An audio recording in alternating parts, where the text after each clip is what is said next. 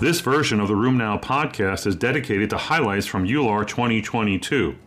Herein, you will hear reports and perspectives from the RheumNow faculty and key opinion leaders in rheumatology. Enjoy. Hi, I'm Jack Cush. I'm here at EULAR 2022. The meeting just started. A lot of interesting data. Again, a lot still about the oral surveillance study. We covered a lot at ACR 2021 where the study of tofacitinib in low or high dose was compared to TNF inhibitors in high risk individuals showing a increased risk of cardiovascular events of certain malignancies including lung cancer and uh, lymphoma and a higher risk of venous thromboembolic events. Uh, at this meeting there are new analyses and sub-analyses that i think try to explain those findings and why they had previously never been seen. Again, I want to remind the audience that there's two issues at hand. One is was tofacitinib worse than TNF inhibitors? Then you could indict the JAK inhibitors as being the cause of these events? Or was it really that the TNF inhibitors were in fact better at lowering risk than the JAK inhibitors? And that's really not the JAK inhibitor fault, it's just that they weren't as good as the TNF inhibitors they were compared to. I think the second issue in play here was going to be the number of people that actually are affected. These data don't really apply to all of our patients. They were studied in people over 50 who had cardiovascular risk factors, and they were looking for serious adverse events like cardiovascular and cancer. Um, so the data really applies to people over age 65 with a prior MI and a history of smoking. And that was for cardiovascular and cancer risk. Not so much for VTEs, PEs, and DVTs, where that was seems to be an inflammation age related event. Anyway, at this meeting, what we saw were analyses that showed a few things. First, that you could explain the increase in MACE events and cancer risk just based on the history of did you have a prior uh, uh, MI, meaning prior uh, cardio, uh, coronary artery um, disease events. Second, did you have a high risk for cardiovascular events that you could calculate, a greater than 20% risk? In, if the, both those were positive, now you have a statistically higher risk of MACE and of cancer. But again, it only applies to those two situations, meaning prior MI uh, and high cardiovascular risk. If it was lower, it wasn't so high. If it was MACE, it was clearly higher than if you were on a TNF inhibitor, right? Uh, if it was the, uh, and that's that you would probably expect. The cancer was probably not um, different, meaning that if you had, uh, um, if you were on a TNF inhibitor or a JAK, and you had those risk factors, it was going to be an increased risk of, of cancer events as well. Now, when you try to explain this on the basis of disease activity, everything falls apart.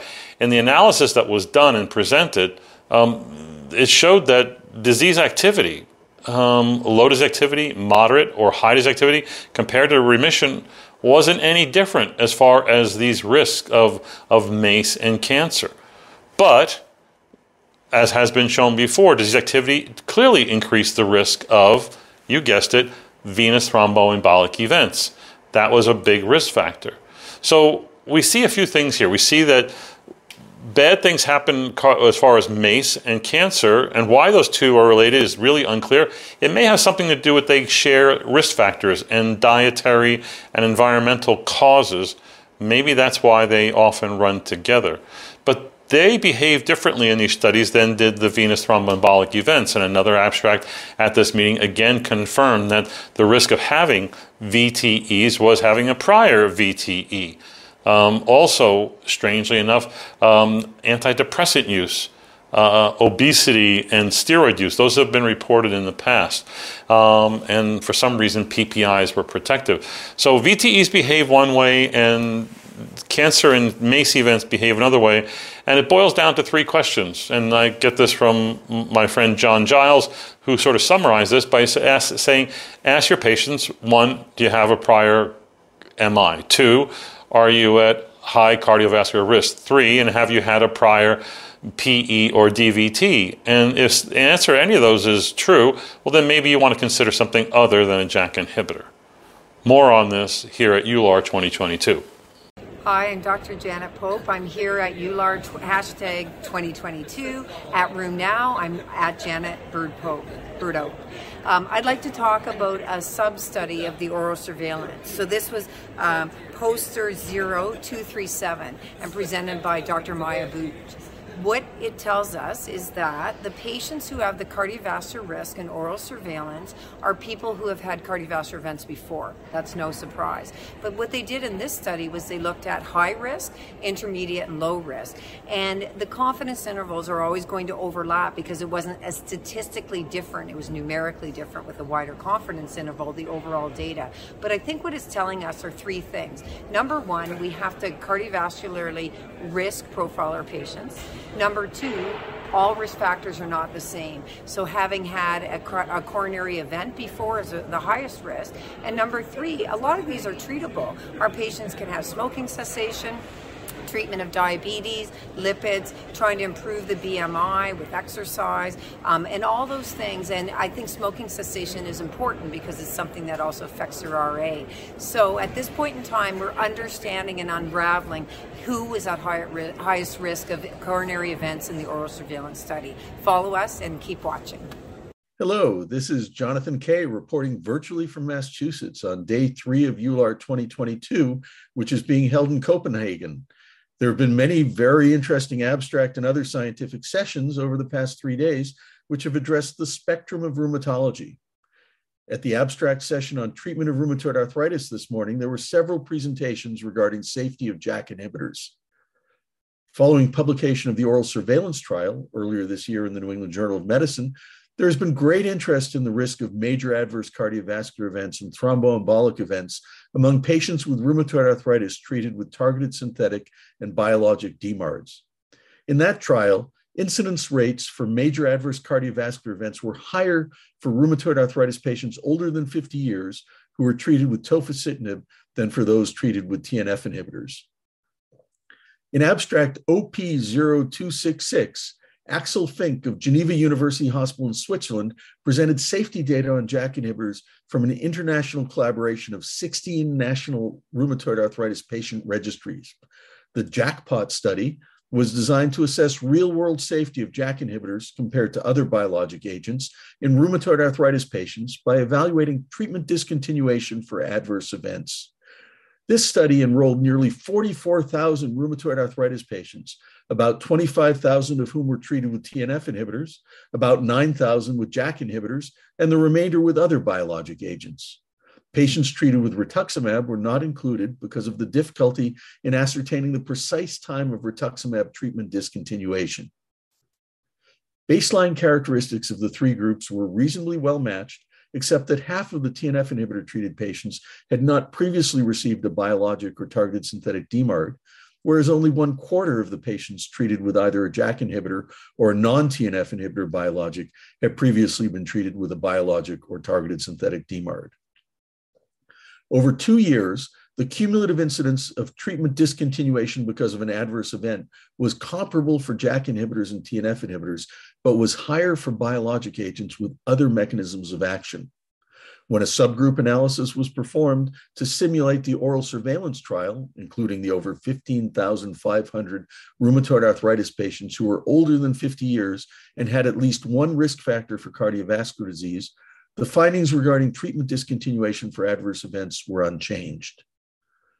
In contrast to the oral surveillance trial, in which the co primary endpoints were the occurrence of a major adverse cardiovascular event and that of a malignancy, this very large multinational real world study assessed safety by evaluating treatment discontinuation for any adverse event.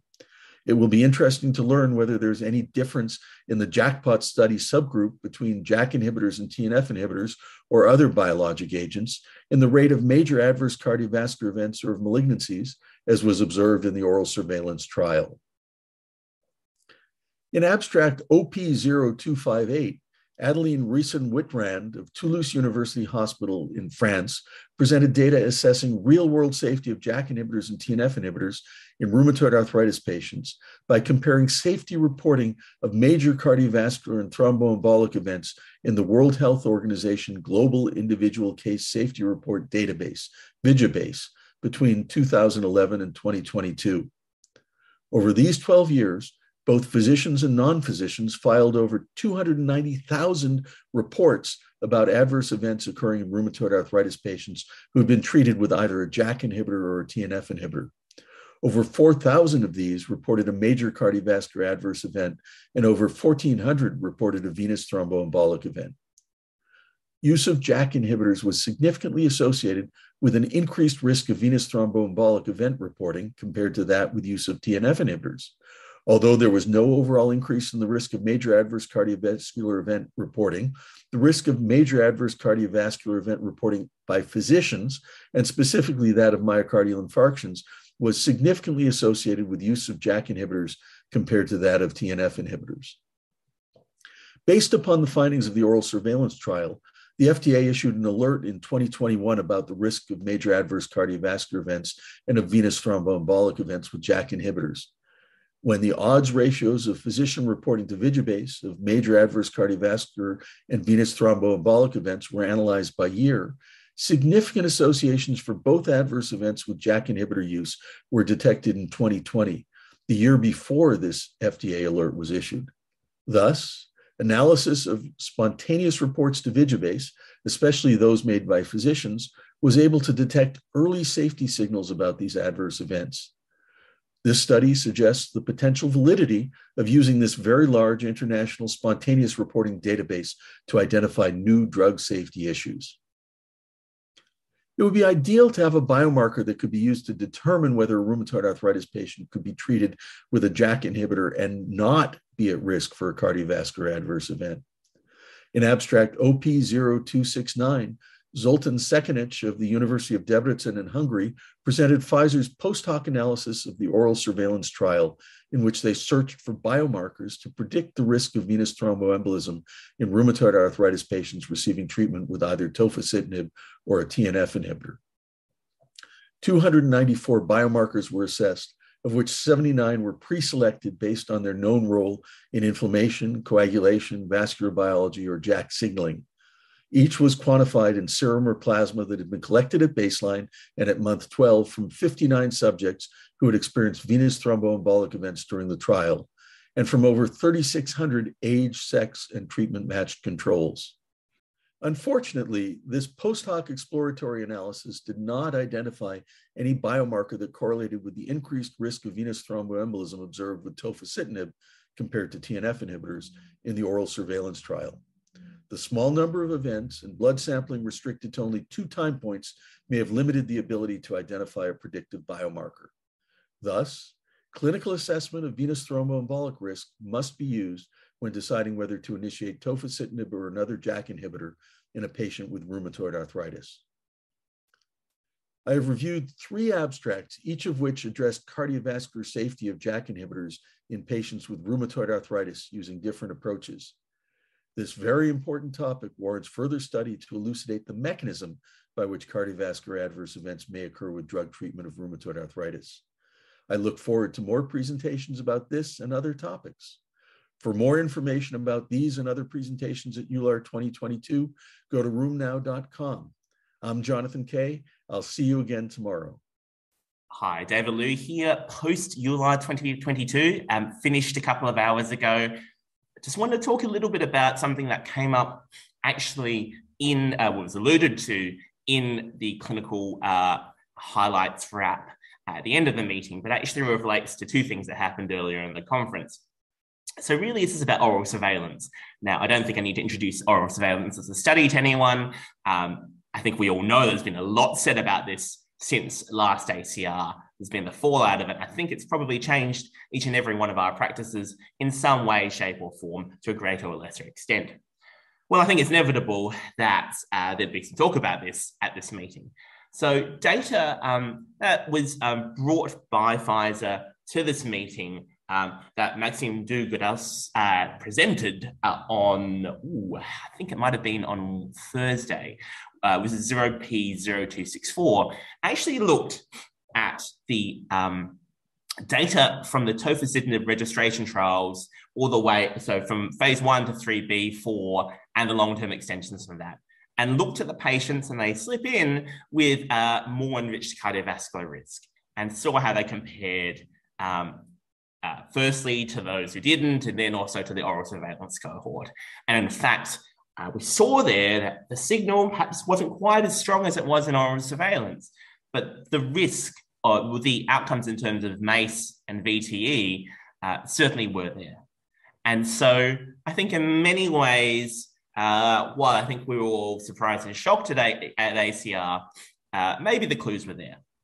And of course, this has been the second thing I wanted to mention is that in amongst the new um, EULAR uh, recommendations on how to uh, on RA therapy, of course, this has to reflect. In amongst many other things that have been reflected, uh, the bit the, the recommendation before, which recommended BDMARDs and TSDMARDs with an equal hand in the same sentence, one and the other as choices, now really ends at BDMARDs and in fact uh, says, or could also be considered TSDMARDs, but considering the risk profile. And I think that's a substantial change, not an unsurprising change, but that probably reflects maybe how we're broadly thinking, but I think what we can expect guidelines and recommendations on how to treat rheumatoid arthritis to reflect in the very near future, whether we think it's right or not, whether we like it or not. So, for more on all the fallout from this meeting, and it's been quite the meeting, been great to be back in person, head on down to rheumnow.com.